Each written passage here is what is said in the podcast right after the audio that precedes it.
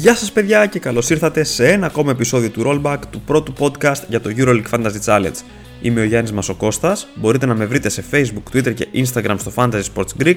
Ηχογραφώ το βράδυ της Δευτέρας, η πέμπτη αγωνιστική του EuroLeague Fantasy ανήκει πια στο παρελθόν και μπροστά μας έχουμε την έκτη αγωνιστική, η οποία θα περιλαμβάνει ένα παιχνίδι λιγότερο. Και αυτό διότι η Real Madrid δεν δέχτηκε την αντιστροφή της έδρας για την αναμέτρηση με τη Maccabi Tel Aviv, με αποτέλεσμα την αναβολή της και τη διεξαγωγή της σε μεταγενέστερη ημερομηνία. Κάπως έτσι, οι παίκτες από τις δύο ομάδες θα επιστρέψουν τους μέσους όρους τους σε μια επανάληψη του σκηνικού που είδαμε τη δεύτερη αγωνιστική. Όπως είχαμε πει και τότε, οι παίκτες αυτοί λογίζονται σαν να παίζουν την πρώτη μέρα, ενώ η αξία τους διατηρείται αμετάβλητη. Κάπως έτσι, η έκτη αγωνιστική περιλαμβάνει 8 παιχνίδια και όχι 9. Στι 7 και 29 το deadline την 5η 2 Νοεμβρίου για το EuroLeague Fantasy, ένα λεπτό πριν την έναρξη του αγώνα του Ερυθρού Αστέρα με την Bayern Μονάχου. Τέσσερις ακόμα αναμετρήσεις την πρώτη μέρα: Φενέρμπαχτσε Ολυμπιακός, Ζάλγκυρης Κάουνας Βιλερμπάν, Βαλένθια Αλβα Βερολίνου και Αρμάνι Μιλάνο Μονακό. Η έκτη αγωνιστική ολοκληρώνεται την Παρασκευή 3 Νοεμβρίου με τα υπόλοιπα τρία παιχνίδια, τα οποία διεξάγονται όλα την ίδια ώρα στις 9.30 το βράδυ. Virtus Bologna Ανατολού Εφέ, Μπασκόνια Παρτίζαν και Μπαρσελόνα Παναθυναϊκό. Συνεπώς στις 9.29 το βράδυ του deadline βεβαιωθείτε ότι θα βάλετε κάποια επενθύμηση για να οριστικοποιήσετε τις ομάδες σας. Επίσης, το πρωτάθλημα είναι ακόμα ανοιχτό για όποιον δεν έχει μπει. Εκεί όπου θα έχετε τη δυνατότητα να μετρηθείτε με μερικούς από τους καλύτερους μάνατζερ του παιχνιδιού, μπορείτε να βρείτε τον κωδικό στα social media μου αλλά και στην περιγραφή του επεισοδίου. Σε αυτό το επεισόδιο, όπως πάντα, θα ξεκινήσουμε μια γρήγορη ανασκόπηση της 5η αγωνιστικής και θα αναφερθώ μετά στο πώς αυτή κύλησε για την ομάδα μου. Στη συνέχεια θα περάσουμε στην ανανέωση της λίστας scouting και στις δικές σας ερωτήσεις. Θα ακολουθήσουν οι καλύτερες επιλογές αρχηγών και προπονητών και τέλος θα παρουσιάσω το πλάνο της ομάδας μου για την έκτη αγωνιστική του EuroLeague Fantasy. Στο πρώτο παιχνίδι της 5η αγωνιστικής, η Παρτίζαν πραγματοποίησε εκπληκτικό τελευταίο δεκάλεπτο και πήρε τον ντέρμπι με τον Ερυθρό Αστέρα, 88-86 το τελικό σκόρ υπέρ της ομάδας του Ζέλικο Μπράντοβιτ, ο οποίος είδε τον Ζακ Λεντέι να τελειώνει την αναμέτρηση με 13 πόντους, 4 rebound και 7 κερδισμένα φάουλ για 20 μονάδες στην αξιολόγηση. Για τον Ερυθρό Αστέρα, στον ντεμπούτο του Γιάννης Σφερόπουλου στην Ευρωλίγκα με τους Ερυθρόλευκους του Βελιγραδίου, ο Λούκα Μίτροβιτς μέτρησε 8 πόντους και 8 rebound για 19 στην αξιολόγηση. Η Αρμάνι Μιλάνο κέρδιζε μέχρι και με 10 πόντους στις αρχές του 4ου δεκαλέπτου, Όμως έμεινε ασφαίρη στο τελευταίο δίλεπτο και εν τέλει ιτήθηκε με 82-85 από την Αλπα Βερολίνου προς πολύ μεγάλη απογοήτευση των ιδιοκτητών του coach Μεσίνα. Ο Γιωχάνης Τίεμαν έκανε πράγματα και θαύματα και με 22 πόντους και 6 rebound έφτασε τις 30 μονάδες στην αξιολόγηση, επίδοση που ξεπέρασαν μόνο οι Μύρωτοι τη Κελεσόρ στη διάρκεια της 5η αγωνιστικής.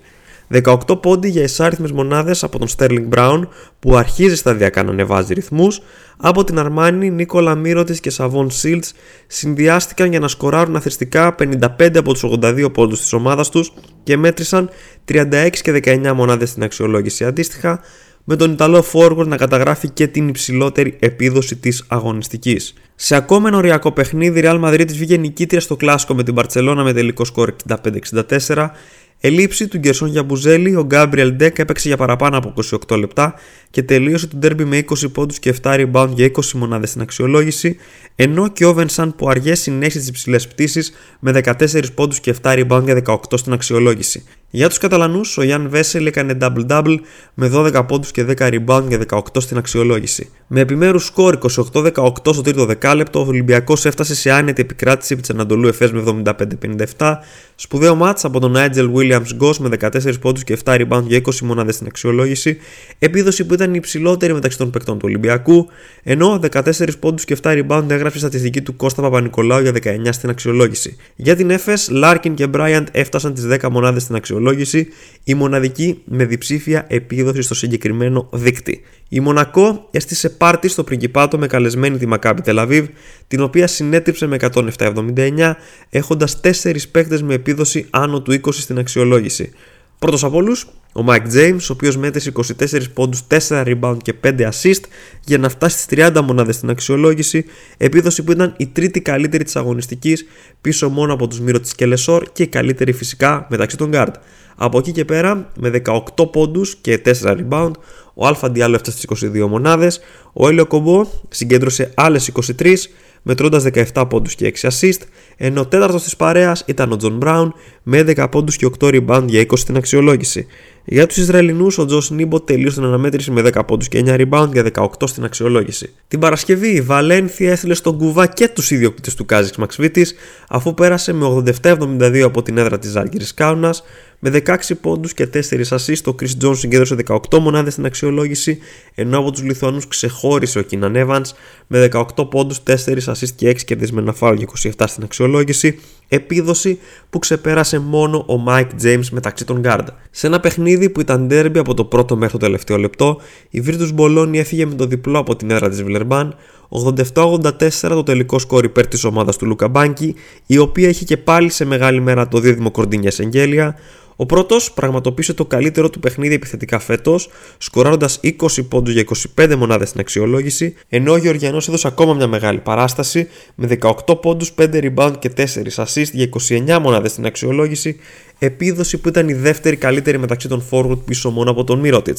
Για τη γαλλική ομάδα, το σοκ με την έλευση του coach Ποτσέκο φαίνεται πως λειτουργήσε, μιας και έδειξε εξαιρετικά ανταγωνιστική ο Γιουσούφ Αφάλ μέτρησε 16 πόντους και 6 rebound για 22 στο ranking, ενώ τον ακολούθησαν ο Μάικ Σκοτ με 13 πόντους και 5 rebound και 18 στην αξιολόγηση και ο Πάρις Λι με 8 πόντους και 10 assist για επίσης 18 στην αξιολόγηση.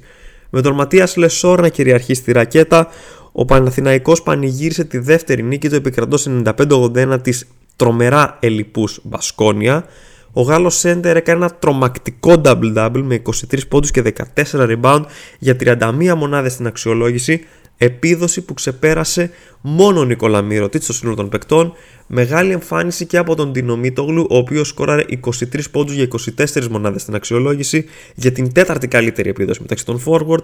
Από την πλευρά των Βάσκων, οι οποίοι ταξίδευσαν στην Αθήνα με αποστολή 9 παικτών, από τους οποίους ο Τσίμα Μονέκε έμεινε τελικά εκτός, ο Μάρκους Χάουαρτ σκόραρε 22 πόντους για 21 μονάδες στην αξιολόγηση, ενώ ο Τάντα Σεντεκέρχη μέτρησε 9 πόντους και 8 rebound για 23 στην αξιολόγηση. Τέλος, η Φενέρμπαχτ πέρασε από την έδρα της Μπάγκερ Μονάχου με 76-67, με 17 πόντους, 5 rebound και 5 assists. Το Σκότι Βιλμπέκιν έφτασε στι 23 μονάδες στην αξιολόγηση, ενώ από τους Βαβαρούς ο Μπούκερ συγκέντρωσε 16 με 9 πόντους και 6 rebound και η Μπάκα και Μπόγκα άλλες 15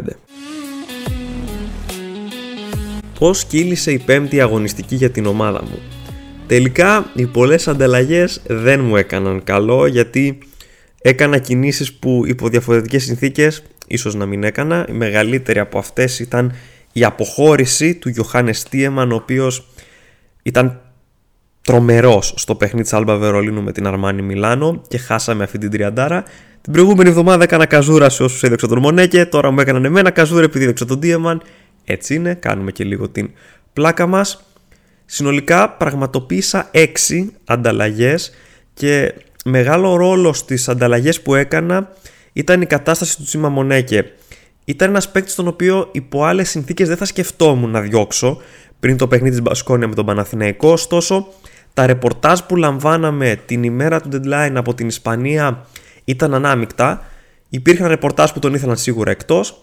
Υπήρχαν ρεπορτάζ που έλεγαν ότι έχει κάνει μία προπόνηση και είναι εξαιρετικά αμφίβολος και υπήρχαν και ρεπορτάζ που έλεγαν ότι θα ταξιδέψει με την αποστολή και η συμμετοχή θα κρυθεί την τελευταία στιγμή. Εν τέλει, το σωστό ρεπορτάζ ήταν το τρίτο, καθώς ο Μονέκε όντως ταξίδεψε στην Αθήνα, εν τέλει όμως δεν αγωνίστηκε. Αυτή την πληροφορία την Πέμπτη δεν την είχαμε, οπότε για να πάω εκ του ασφαλούς και με το σκεπτικό ότι ακόμα και αν μπει στην αποστολή Δίχως να έχει προπονηθεί όλη την εβδομάδα, δεν υπήρχε πιθανότητα να παίξει πολύ.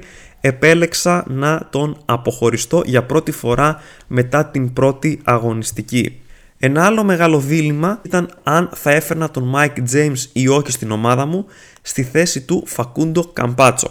Πριν τον deadline διάβασα κάποιες αναφορές που έλεγαν ότι ήταν πιθανή η συμμετοχή του Jordan Lloyd στο παιχνίδι της Μονακό με τη Maccabi Tel Aviv.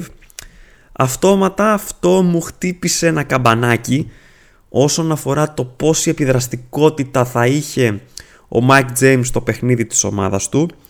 Εν τέλει, ο Lloyd δεν αγωνίστηκε καθόλου, ο James έδωσε μια τεράστια παράσταση και εν τέλει εγώ έμεινα με τον Καμπάτσο με τη Real να σκοράρει 65 πόντους στο κλάσικο με την Barcelona σε ένα γενικά κακό παιχνίδι.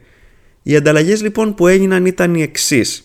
Αποχώρησε ο Γιοχάνες Τίεμαν για να έρθει ο Τζόρνταν Μίκι, αποχώρησε ο Τσίμα Μονέκε για να φέρω το Ρόλαντς Σμιτς, αποχώρησε ο Μαντάρ για να έρθει ο Αλέξα Αβράμοβιτς. Στη θέση του προπονητή έφερα τον Ετόρε Μεσίνα, ο Ροντρίκ Μπομπουά έγινε Τζον Μπαρτολόμεο με το σκεπτικό ότι με ένα έστω και μέτριο σκορ θα μπορούσε να κρατήσει το μέσο όρο πόντων του σε καλό επίπεδο και να τον διατηρήσω την έκτη αγωνιστική που θα είχε το εγγυημένο σκορ ενώ με την τελευταία ανταλλαγή ο Λαβρινοβίτσιους έγινε Μίτροβιτς αφού υπήρχαν κεφάλαια στην άκρη. Γενικά πήραξα λίγο τη δομή της ομάδας και από εκεί που είχα δύο παίκτες των 4 credits πήγα σε ε, δομή ομάδας με μόνο ένα. Εν τέλει αυτό δεν πήγε και πάρα πολύ καλά. Συνολικά η ομάδα μου συγκέντρωσε 153,85 πόντους στην πέμπτη αγωνιστική και για πρώτη φορά στη σεζόν είχα πτώσει στη γενική κατάταξη. Βγήκα ολότελα εκτός του top 100 και η ομάδα μου από τη θέση 28 έπεσε στη θέση 123. Η κατρακύλα θα ήταν πολύ μεγαλύτερη αν δεν ήταν το show του Τορνίκε Σεγγέλια στο παιχνίδι της Virtus Bologna με τη Βιλερμπάν που ήταν καθοριστικό νομίζω για να σωθεί η αγωνιστική μου. Στα καλά νέα πρώτα, γιατί θέλω να βλέπω το ποτήρι μισογεμάτο, Τορνίκε Σεγγέλια, μεγάλη παράσταση με 31,9 πόντους στο EuroLeague Fantasy. Πήρε και το περιβραχιόνιο του αρχηγού τη δεύτερη μέρα αφού ο Μιλουτίνοφ την πρώτη δεν πήγε καλά και αντέστρεψε το κλίμα.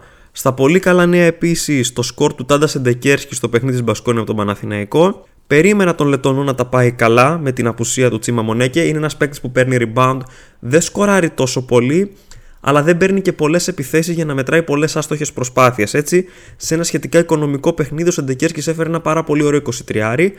Ενώ πετυχημένη ήταν και η έλευση του Λούκα Μίτροβιτς στη θέση του forward με 8 πόντους και 8 rebound ο Σέρβος ήταν ο καλύτερος παίκτης του Ερυθρού Αστέρα στο derby με την Παρτίζαν και έδειξε ακόμα μια φορά ότι παρά και την αλλαγή του προπονητή παραμένει ένα σημαντικό κεφάλαιο για τους ερυθρόλευκους του Βελιγραδίου. Τίμιο σκορ από τον Αλέξα Αβράμοβιτς Νομίζω ότι η διαχείριση που του έκανε ήταν σωστή. Τον έδιωξα δηλαδή την τέταρτη αγωνιστική που Παρτίζαν έπαιζε τον Ολυμπιακό και ο Αβράμοβιτς έμεινε χαμηλά. Με το σκεπτικό να τον επαναφέρω στο παιχνίδι της Παρτίζαν με τον Ερυθρό Αστέρα, που ο Ερυθρός Αστέρας έχει ένα θεματάκι στην αντιμετώπιση των guard. Εκεί όπου ο Αλέξ Αβράμοβιτς έφερε ένα πάρα πολύ ωραίο 15,4. Πολύ μέτρια πράγματα από τον Τζόρνταν Μίκη με μόλις 11 πόντους στο παιχνίδι της ε, Virtus Bologna με τη Villeurbanne. Η αλήθεια είναι ότι περίμενα κάτι καλύτερο από τον Αμερικανό, ο οποίος είχε τρία σκορ μεγαλύτερα του 16 στα προηγούμενα 4 παιχνίδια. Σίγουρα θα μπορούσε να καλύψει τη χασούρα του Ιωάννης Τίεμαν, αλλά αν ήταν και κάτι παραπάνω σίγουρα θα ήμουν πιο χαρούμενος.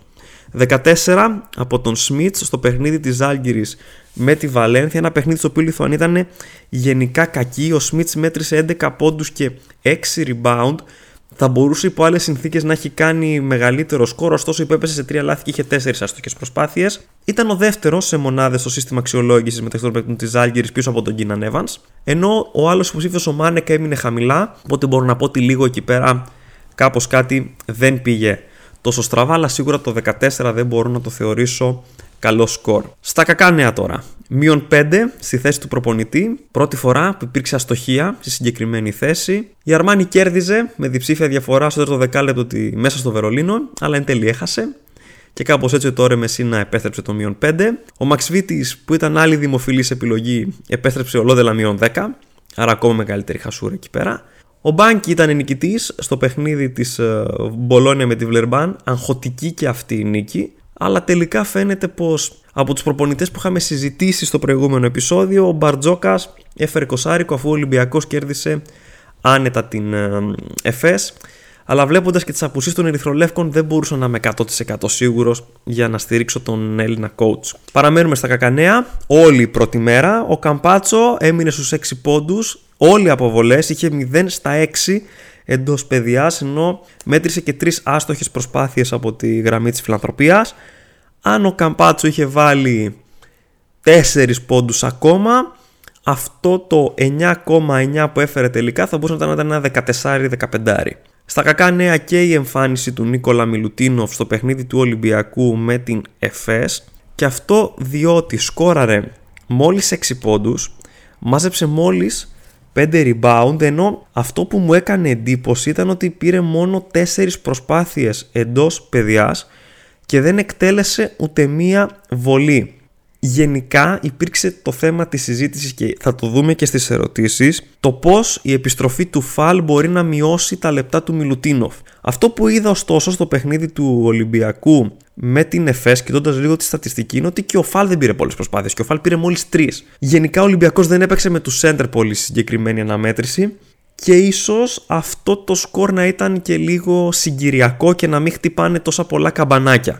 Να δώσουμε δηλαδή στο σέρβο και λίγο το επόμενο και το μεθεπόμενο παιχνίδι και να αξιολογήσουμε εκ νέου την κατάστασή του γιατί ξέρουμε ότι ακόμα και σε μικρό χρόνο συμμετοχής, 22 λεπτά περίπου έπαιξε στο παιχνίδι με την Εφές, ο Μιλουτίνοφ είναι ικανός να γράψει ένα πολύ καλό σκορ. Μέτρια πράγματα εντάξει από το Λούτζι, δεν περιμένουμε κάτι καλύτερο. Ο Γκάρ του Ολυμπιακού αγωνίστηκε ελάχιστα στο παιχνίδι με την Εφές, πήρε ένα rebound, κάτι και αυτό, δεν υπέστρεψε στρογγυλό μηδενικό.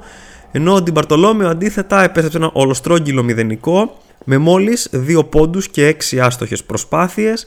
Το σκεπτικό λίγο ήταν να κάνει ένα 4-5 κάτι να βοηθήσει το μεσόρο του και να μην πέσει τόσο πολύ αξία του ώστε να μπορώ να τον διατηρήσω και για την έκτη αγωνιστική με ένα καλό μεσόρο. Σε μια αγωνιστική που σε γενικές γραμμές δεν πήγε καλά στην ομάδα μου, σίγουρα θα μπορούσε να έχει πάει πάρα πολύ χειρότερα, αν δεν ήταν το μεγάλο σκορ του Σεγγέλη, αλλά αν σκεφτούμε ότι υπήρξε συζήτηση για τον James πριν μπω στην αγωνιστική στη θέση του Καμπάτσο, σίγουρα αν είχα φέρει τον Αμερικανό θα μπορούσα να είχα καλύψει τη χασούρα και από την αποχώρηση του Τίεμαν και από το αρνητικό σκορ του Ετόρε Μεσίνα. Το καλό νέο είναι ότι το budget συνεχίζει να αυξάνεται, πήρα άλλα 0,9 credits και συνολικά έχω 108,7 το οποίο όσο προχωράμε μέσα στη σεζόν το budget το υψηλό θα μας βοηθάει να έχουμε μεγαλύτερη ευχέρεια στις κινήσεις μας. Περνάμε τώρα στη λίστα scouting εδώ που δεν έχουν γίνει πάρα πολλές αλλαγές. Έχουν φύγει οι παίκτες που ήρθαν τελικά στην ομάδα μου, όπως κάνω πάντα.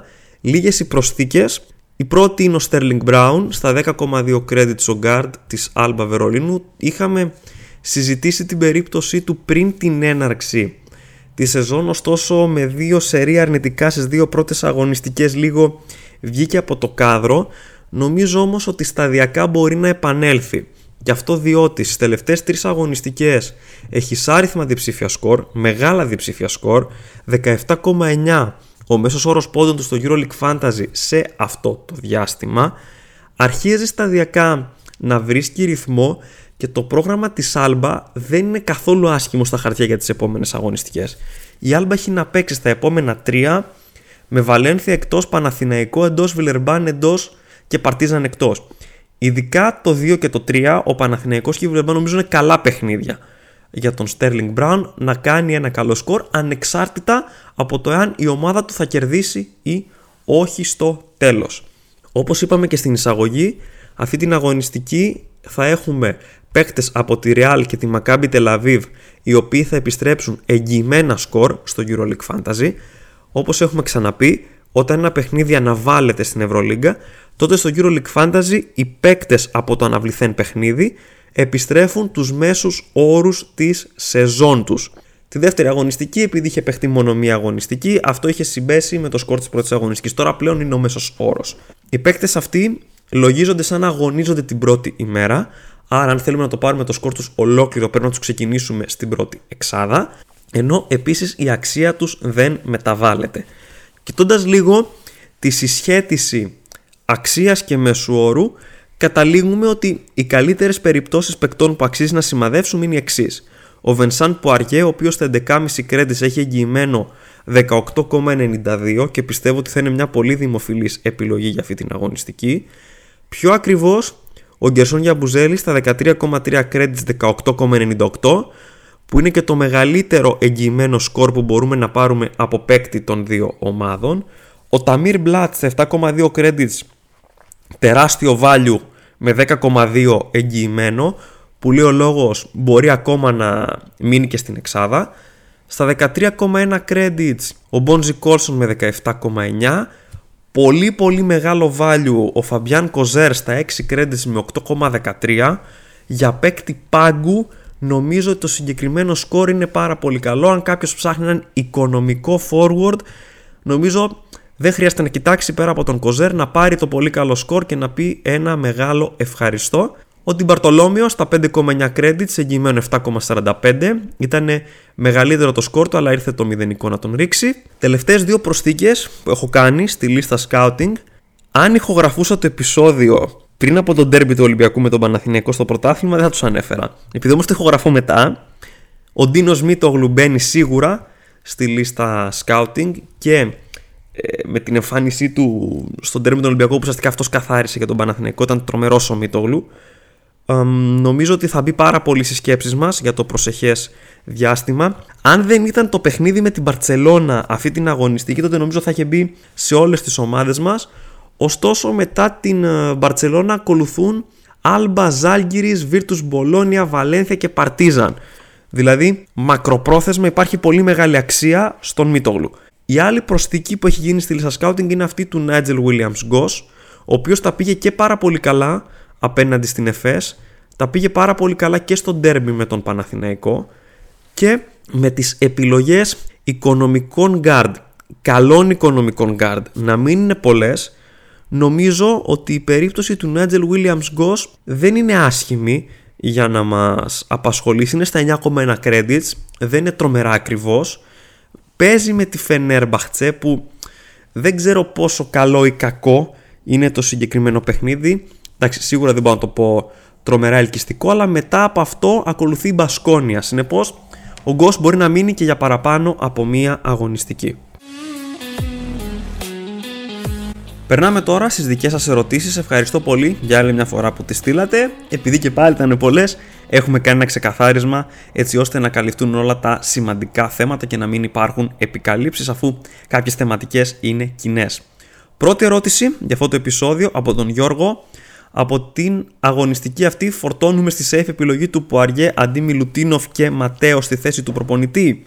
Αν υπάρχουν τα credits για τον Ματέο, ναι.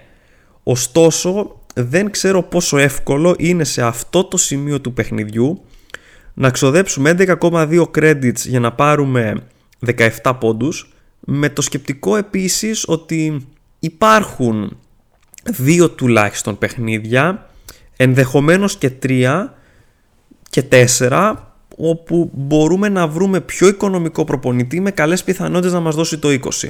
Υπάρχει ο Μαξ στο παιχνίδι της Άγκης με τη Βιλερμπάν, όσο βελτιωμένη και αν είναι η Βιλερμπάν σίγουρα δεν ξέρω πόσο ανταγωνιστική μπορεί να φανεί σε μια δύσκολη ε, παραδοσιακά έδρα όπως είναι αυτή της Άλγηρης. Υπάρχει ο Μουμπρού στο παιχνίδι της Βαλένθια με την Αλμπα Βερολίνου και εδώ υπάρχουν πολύ καλές πιθανότητες για νίκη με τουλάχιστον 11 πόντους. Η κατάσταση στην Πασκόνια δείχνει να πηγαίνει από το κακό στο χειρότερο.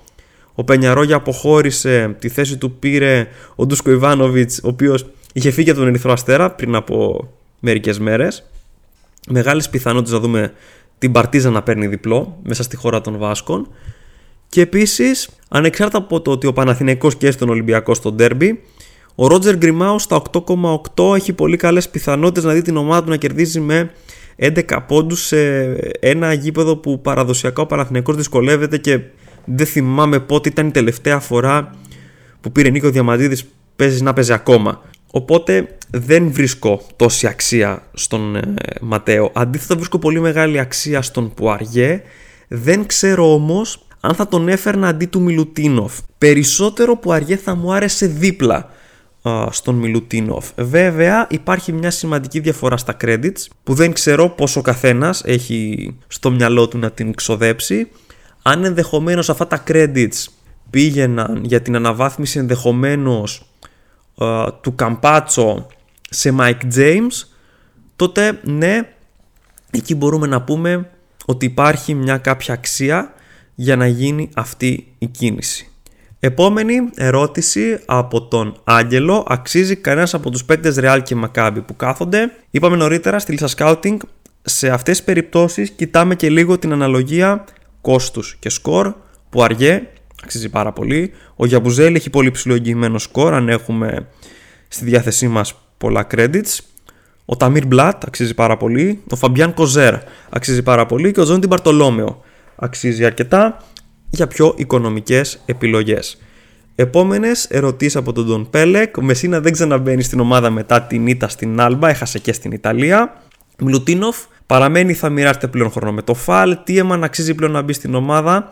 Ή έφτασε το φαντασιακό του ταβάνι, άρα από guard ποιες είναι οι πιο αξιόπιστες επιλογές. Το χαμηλό σκορ του Μιλουτίνοφ, όπως είπαμε και νωρίτερα, σίγουρα δημιούργησε δεύτερες σκέψεις. Πήρε μόνο 4 προσπάθειες εντός παιδιάς και έπαιξε 24 λεπτά, δεν εκτέλεσε ούτε μία βολή. Αυτά τα 24 λεπτά είναι ο μικρότερος χρόνος συμμετοχής του μέχρι στιγμής στη σεζόν στη Euroleague. Οι σκέψεις μπαίνουν σίγουρα και λόγω του Πουαριέ που θα επιστρέψει δεδομένο σκορ, αλλά όπως είπα και νωρίτερα, νομίζω ότι θα μου άρεσε δίπλα στον Πουαριέ ο Μιλουτίνοφ, καθώς ο Σέρβος Σέντερ του Ολυμπιακού θα βρει απέναντι του Φενέρμπαχτσε και Μπασκόνι ομάδες οι οποίες γενικά δίνουν σκορ στους αντίπαλους Σέντερ, άρα νομίζω ότι θα τον κρατούσα τον Μιλουτίνοφ. Με μοναδικό αστερίσκο, άμα θέλουμε να φέρουμε τον James ενδεχομένως με αυτά τα κεφάλαια. Όσον αφορά τον Τίεμαν, παραδοσιακή μου άποψη είναι ότι ποτέ δεν είναι αργά για να βάλουμε στην ομάδα μας έναν πολύ καλό παίκτη, όπως είναι ο Γιωχάνη Τίεμαν. Η απόφασή μου να τον διώξω στην προηγούμενη αγωνιστική αποδείχθηκε τελείως λανθασμένη και τελικά δεν μάσησε απέναντι στην Αρμάνι Μιλάνο. δεν μπορούμε να πούμε νομίζω ότι είναι must αν σκεφτούμε το δεδομένο σκορ του Πουαριέ, αν δεν υπήρχε αυτή η αναβολή, τότε ο Τίεμαν θα έμπαινε πολύ πιο δυνατά στη συζήτηση. Σίγουρα όμως παραμένει μια πολύ καλή επιλογή. Είναι τέταρτο σε πόντους στο Euroleague Fantasy με 19,6. Δεύτερος σε πόντους στη Euroleague με 13,4 πίσω μόνο από τον Λεσόρ. Είναι πρώτος στα rebound και τρίτος σε λεπτά συμμετοχής. Στους Γκάρ τώρα. Ο James μου αρέσει πολύ. Όπως πολύ μου αρέσει και ο Evans αυτή την αγωνιστική. Αν μου έλεγες διάλεξε το ιδανικό σου δίδυμο, νομίζω αυτό θα ήταν ε, στη θέση των guard. Επόμενη ερώτηση από τον Mike, κρατάμε καμπάτσο ή πάμε σε κάτι πιο οικονομικό σε premium θέσεις. Λόγω της αναβολής ξέρουμε εκ των προτέρων ότι ο Καμπάτσο θα επιστρέψει στον μεσόωρο του, δηλαδή 17,86. Για τα 14,4 credits που κοστίζει νομίζω ότι δεν ταξίζει.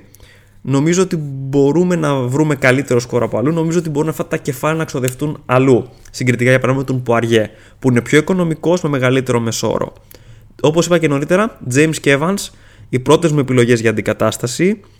Nigel Williams Goss, επίσης, μια πολύ καλή επιλογή, βρίσκεται σε καλή κατάσταση, έχει ρυθμό. Και ο Sterling Brown.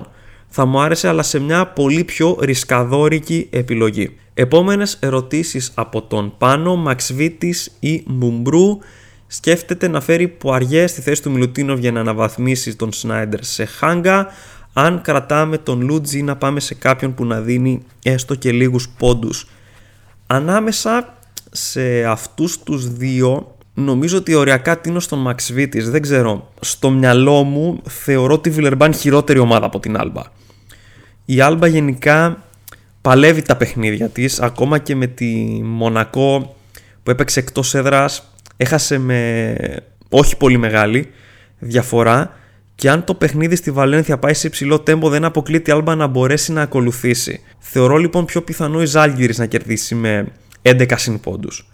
Γενικά όσον αφορά τον Χάγκα δεν με τρελαίνει σαν επιλογή αν και έχει δύο σερίδι διψήφια και γράφει καλούς χρόνους ε, συμμετοχής όπως είπα και νωρίτερα η αλλαγή που Αριά και Μιλουτίνοφ έχει να κάνει και με το δεύτερο center και με το τι θα κάνουμε, τα κεφάλαια του Μιλουτίνοφ.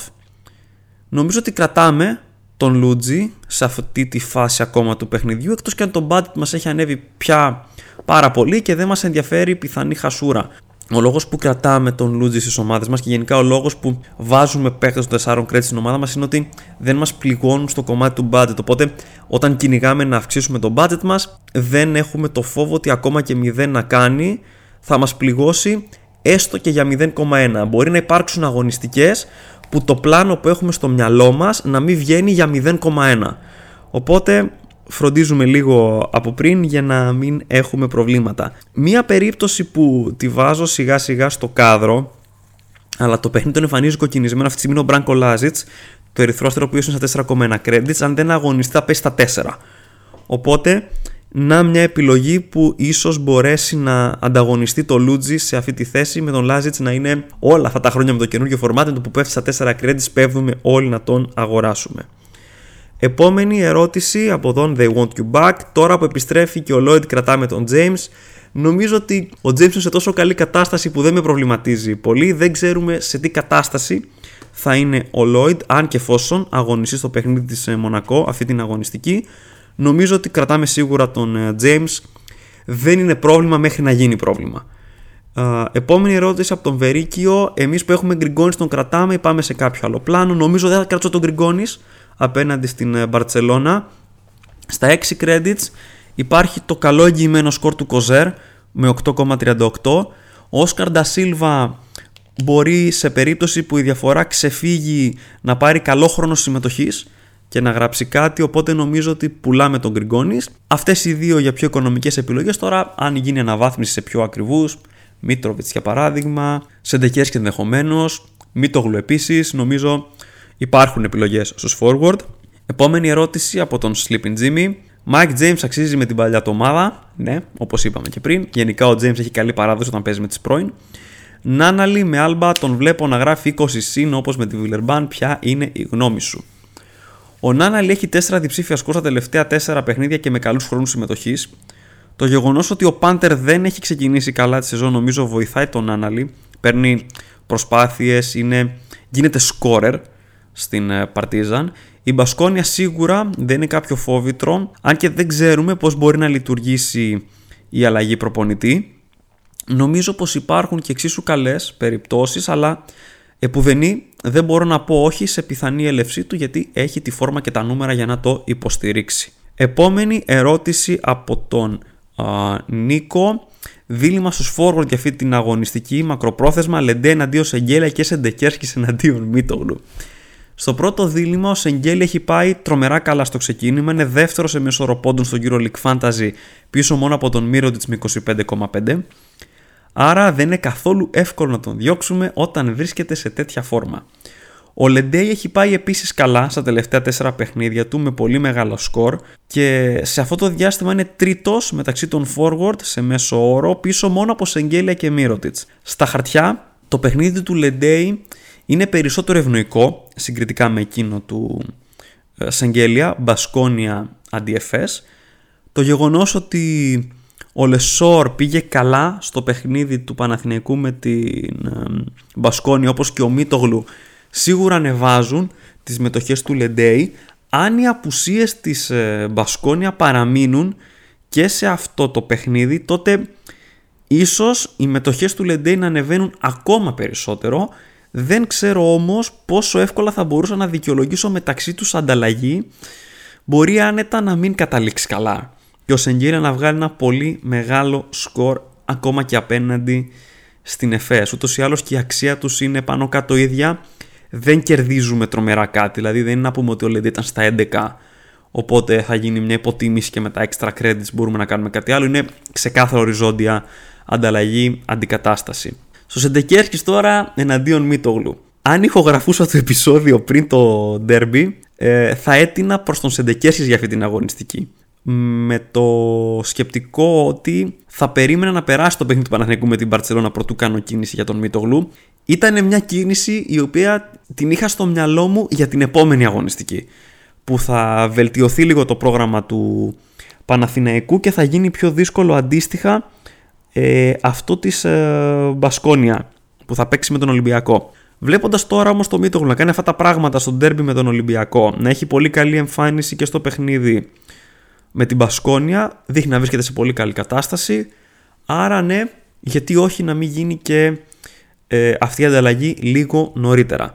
Δεν νομίζω ότι είναι πρώτη προτεραιότητα, αλλά αν περισσεύει μια ανταλλαγή, μπορεί ενδεχομένως να γίνει για να τη γλιτώσουμε την επόμενη εβδομάδα. Τώρα να κάνει ο Σεντεκίρκη τόσο μεγάλο παιχνίδι απέναντι στην ε, Παρτίζαν. Ε, θα περιμένουμε αγωνιστικά νέα, νομίζω, για να απαντήσουμε σε αυτό το δίλημα. Επόμενη ερώτηση από τον Νάκη.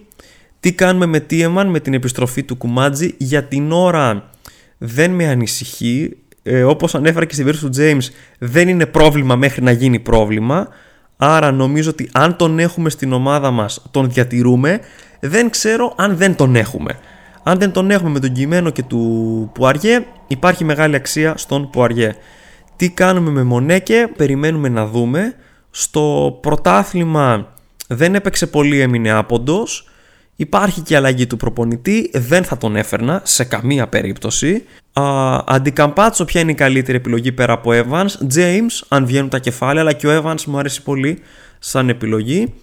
Καλύτερη επιλογή στους guard κάτω από 11,8 Sterling Brown είναι μια επιλογή με το βλέμμα πιο μακριά και ο Νάτζελ Williams Γκος είναι σε πολύ καλή κατάσταση και έχει και καλή επόμενη αγωνιστική. Και center κάτω από 9,1 credits δεν βλέπω κάτι να με τρελαίνει. Ο Σόρκιν, ένα ποντάρισμα στον Γκουμάτζι. Ο Σόρκιν παρένθεση είχε εγγυημένο 9.34, αλλά δεν μου αρέσει τίποτα τρομερά. Ίσως θα προτιμούσα ένα σχήμα με δύο καλούς center. Νομίζω ότι στους forward και στους guard έχουμε καλύτερες επιλογές σε πιο οικονομικά επίπεδα για να εξοικονομήσουμε πόρους. Επόμενη ερώτηση από τον Μπάμπη, μύρο της Εγγέλια ή Μονέκε, ποιους δύο κρατάμε και ποιον διώχνουμε. Πολύ εύκολη ερώτηση, διώχνουμε Μονέκε και κρατάμε Σεγγέλια και Μύρωτιτς. Επόμενη ερώτηση από τον Chris και τελευταία για αυτό το επεισόδιο. Τι κάνουμε; Με Μπασκόνια, τραυματίστηκε και ο Χάουαρντ. Επίση ο Ποτσέκο σαν να έχουν αλλάξει ισορροπίες στη Βιλερμπάν. Με την Μπασκόνια σίγουρα τηρούμε στάση αναμονής. Αν δεν είχα παίκτη της, νομίζω δεν θα έφερνα. Ξεκάθαρα. Όσον αφορά τον Ποτσέκο, σίγουρα έφερε σοκ. Πάντα συμβαίνει αυτό με την αλλαγή του προπονητή. Αλλά μην ξεχνάμε ότι η Βιλερμπάν δεν είναι και καμιά τρομερή ομάδα και έχασε εντός έδρας από τη Virtus Μπολόνια. Οπότε και πάλι δίνω καλές πιθανότητες ε, νίκης της ε, Ζάλγκυρη στο μεταξύ τους παιχνίδι. Όχι τόσο ψηλές όσο με το αν δεν είχε προηγηθεί αλλαγή προπονητής στη Βιλερμπάν. Αλλά και πάλι αρκετά ψηλές για να προτείνω τον ε, Μαξβίτης για προπονητή. Και με αυτή τη γέφυρα περνάμε σε επιλογές αρχηγών και προπονητών. Από τα εγγυημένα δεν νομίζω ότι υπάρχει κάτι, δεν είναι δηλαδή Όπως τη δεύτερη αγωνιστική που πολύ απλά πήραμε το Μύρωτιτ, του δώσαμε ένα περιβραχιόνιο αρχηγού και ξεμπερδέψαμε. Τώρα δεν υπάρχει κάποιος αντίστοιχος ψηλός μέσος όρος, άρα θα πρέπει να ποντάρουμε σε κάποιον παίκτη. Από την πρώτη μέρα, Μιλουτίνοφ, πρώτη επιλογή στο παιχνίδι του Ολυμπιακού με τη Φενέρμπαχτσε. Αν και όχι τόσο ελκυστική όσο το προηγούμενο διάστημα, καθώς μπορεί να μοιραστεί πάλι το παιχνίδι με τον Μουσταφά Φαλ. Άρα, πρώτη επιλογή το λέω με τη σειρά που βλέπω τα παιχνίδια, όχι αξιολογικά. Αντίθετα, η πρώτη επιλογή σαν αξιολόγηση είναι αυτή του Mike James. Το παιχνίδι της Μονακό με την Αρμάνι Μιλάνο είναι και εκτός έδρας. Ο James δεν χαμπαριάζει από έδρες. Δίνω καλές πιθανότητες να πάει ψηλά ο Mike James στο συγκεκριμένο παιχνίδι και αν τον είχα φέρει την προηγούμενη αγωνιστική σίγουρα θα τον διατηρούσα και θα ήταν ε, επικρατέστερος υποψήφιος για το περιβραχιόνιο του αρχηγού και αυτή την αγωνιστική. Ο Μύρωτιτς στο ίδιο παιχνίδι δεν αποκλείεται η αναμέτρηση να είναι derby και ο Μύρωτιτς να παίξει πολύ που όταν ο Μύρωτιτς παίζει πολύ, συνήθως γράφει και πάρα πολύ ψηλά σκορ. Επίσης, αν έχουμε τον Μύρωτιτς στην ομάδα μας, του δίνουμε περιβραχιόν αρχηγού, δίχως δεύτερη σκέψη νομίζω.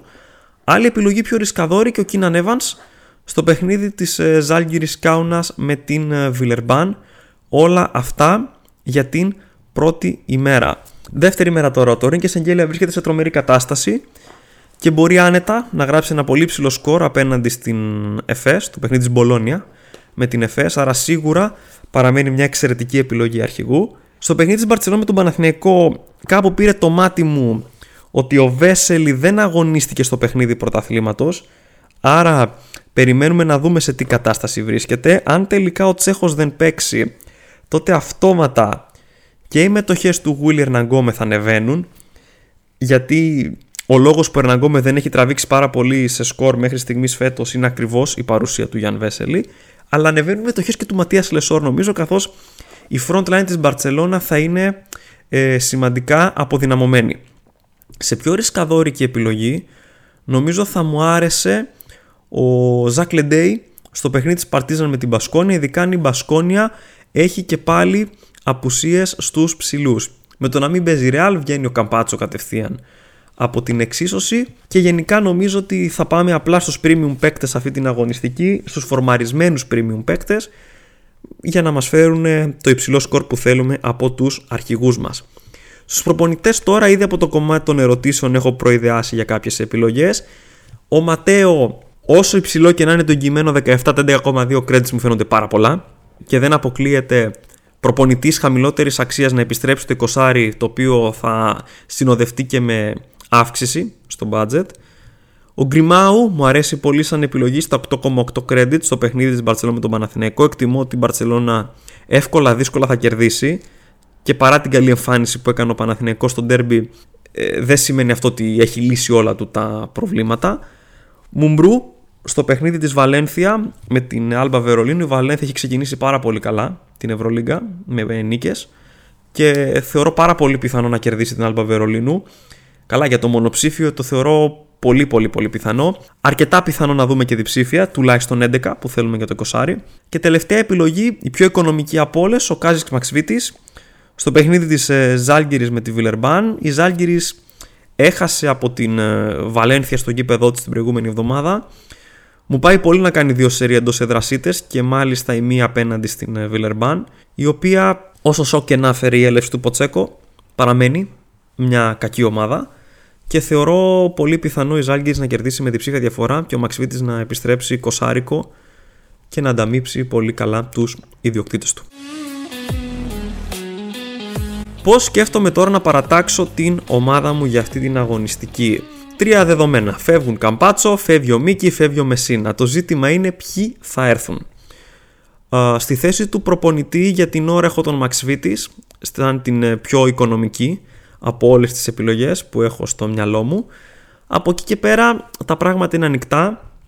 Στη θέση του center όπου αργέ και ο Τίεμαν είναι δύο παίκτες που βρίσκονται στο μυαλό μου όπου αργέ πιθανότατα θα έρθει στη θέση του Τζόρνταν Μίκη και τώρα από εκεί και πέρα το ποιος θα έρθει στη θέση του Καμπάτσο έχει να κάνει και με το αν θα κάνω και τέταρτη ανταλλαγή γιατί είναι πολύ πιθανό να κάνω μόνο τρεις για την αγωνιστική αυτή, καθώς η δομή της ομάδας μου δεν με χαλάει α, πάρα πολύ. Δηλαδή, ο Μίτροβιτς θα μείνει, ο Σμιτς μ' αρέσει το παιχνίδι της ε, Ζάλγκηρη με τη Βιλερμπάν, ο Σεγγέλια θα μείνει, ο Αβράμοβιτς θα μείνει, ο Λούτζ δεν έχει κανένα λόγο να φύγει. Ο Ντιμπαρτολόμεο, αν φύγει, θα φύγει για να έρθει ο Ταμίρ Μπλατ. Αν δεν μπορώ με κάποιο τρόπο να τον φέρω, δεν θα κάνω κίνηση. Εκεί πέρα. Μίτροβιτς μένει. Υπάρχει το ερωτηματικό του Μιλουτίνοφ, μου έχουν μπει κάποιες σκέψεις οι οποίες για την ώρα δεν είναι πολύ έντονες και παραμένει στην ομάδα μου. Όπως ανέφερα και στο κομμάτι των ερωτήσεων, αν φύγει ο Μιλουτίνοφ θα γίνει αυτό για να μπορέσω να φέρω στους guard τον Mike James που στην περίπτωση αυτή η θέση τώρα του δεύτερου center θα κρυθεί και λίγο από τα αγωνιστικά νέα που θα έχουμε Υπάρχει ο Τζος Νίμπο με το εγγυημένο 1758 που θα με κάνει να ξεγνιάσω τελείως ε, στη θέση των center. Υπάρχει και η περίπτωση του ε, Γιωχάνε Στίαμαν στο παιχνίδι της Άλμπα Βερολίνου με την Βαλένθια. Αν τώρα ο Μιλουτίνοφ παραμείνει στην ομάδα μου και πάω με τις λιγότερες ε, ανταλλαγές τότε επικρατέστερος για την αντικατάσταση του Φακούντο Καμπάτσο είναι ο Κίναν Evans ένας παίκτης που τον είχα σημειωμένο εδώ και καιρό και πιστεύω ότι αυτή είναι μια πολύ καλή αφορμή για να τον ε, βάλω στην ομάδα ενώ στο παιχνιδιού της ε, Ζάλγκυρης με την ε, Βιλερμπάν. Το κακό είναι ότι με αυτές τις κινήσεις μπορώ να κάνω τρεις αλλά δεν μου μένουν τα κεφάλαια για να αναβαθμίσω τον Τιμπαρτολόμιο στο Τάμιρ Μπλατ. Μου περισσεύουν μόλις 0,3. Δεν αποκλείεται με βάση και τα αγωνιστικά νέα που θα λάβουμε τις επόμενες ημέρες να γίνει κίνηση για να φύγει ο Σεντεκέρσκης και να έρθει στη θέση του ο Ντίνος Μίτογλου. Τα κεφάλαια αυτά τα 0,3 είναι ακριβώς η διαφορά μεταξύ των δύο παικτών και να γλιτώσω ενδεχομένω μια ανταλλαγή την άλλη εβδομάδα αλλά είναι κάτι το οποίο δεν είναι 100% σίγουρο και δεν έχω καταλήξει ακόμα στο μυαλό μου ο Σεγγέλια πιθανότατα θα μείνει, δεν θα κάνω κίνηση για τον Λεντέι. Γενικά πάντως, αν εξαιρέσουμε την αλλαγή του προπονητή και την έλευση του Πουαριέ αντί του Μίκη είναι λίγο ανοιχτά τα πράγματα, περισσότερο στο ποιοι θα έρθουν και δευτερευόντως στο ποιοι θα φύγουν. Ε, έχω στο μυαλό μου την πέμπτη να ασχοληθώ λίγο παραπάνω πιο ενεργά με το κομμάτι των αγωνιστικών νέων να κάνω ένα σκάλισμα στις ομάδες και ό,τι βρω να το ανεβάσω στα social media οπότε έχετε το νου σας. Πολύ πιθανό να το κάνω αυτό αυτή την εβδομάδα καθώς έχουμε και πάρα πολλούς τραυματίες νομίζω αυτό το διάστημα και έτσι μια πληροφόρηση στο κομμάτι αυτό μπορεί να φανεί εξαιρετικά χρήσιμη. Περί βραχιών αρχηγού τώρα αν έρθει ο James τότε το παίρνει δίχως δεύτερη σκέψη αν δεν έρθει θα παιχτεί ανάμεσα σε Μιλουτίνοφ και Evans την πρώτη μέρα με το σκεπτικό ότι δεύτερα τα πράγματα δεν πάνε καλά να πάει στο Σεγγέλια σε περίπτωση που και ο Σεγγέλια παραμείνει στην ομάδα μου. Υπάρχουν λοιπόν διάφοροι αστερίσκοι αλλά σε γενικές γραμμές το σκεπτικό είναι αυτό και σε κάθε περίπτωση η τελική ομάδα θα αναρτηθεί στα social media περίπου 45 λεπτά πριν από τη λήξη του deadline.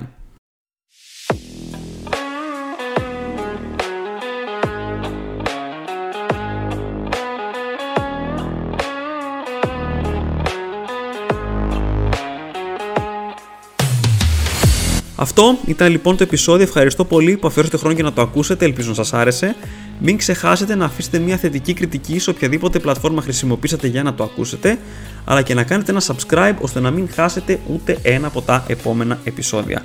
Επίσης, μπορείτε να μου κάνετε και ένα follow στο Fantasy Sports Greek σε Facebook, Twitter και Instagram για να βλέπετε ακόμα περισσότερο περιεχόμενο σχετικά με το EuroLeague Fantasy. Και κάτι τελευταίο. Αν εκτός από το EuroLeague Fantasy παίζετε και Fantasy στο NBA, τσεκάρετε το podcast Φαντασιόπληκτη με τον Γιάννη Γιαναράκη και τον Θάνο Κουνταξή στο Spotify. Μπορείτε να βρείτε το σύνδεσμο αλλά και το σχετικό προφίλ στο Twitter στην περιγραφή του επεισοδίου. Καλή επιτυχία σε όλες και όλους για την έκτη αγωνιστική του EuroLeague Fantasy, μακάρι να δούμε ψηλά σκορ παντού. Εγώ θα επιστρέψω με νέο επεισόδιο την επόμενη εβδομάδα εν ώψη της 7ης αγωνιστικής. Μέχρι τότε να είστε όλες και όλοι καλά. Τα λέμε!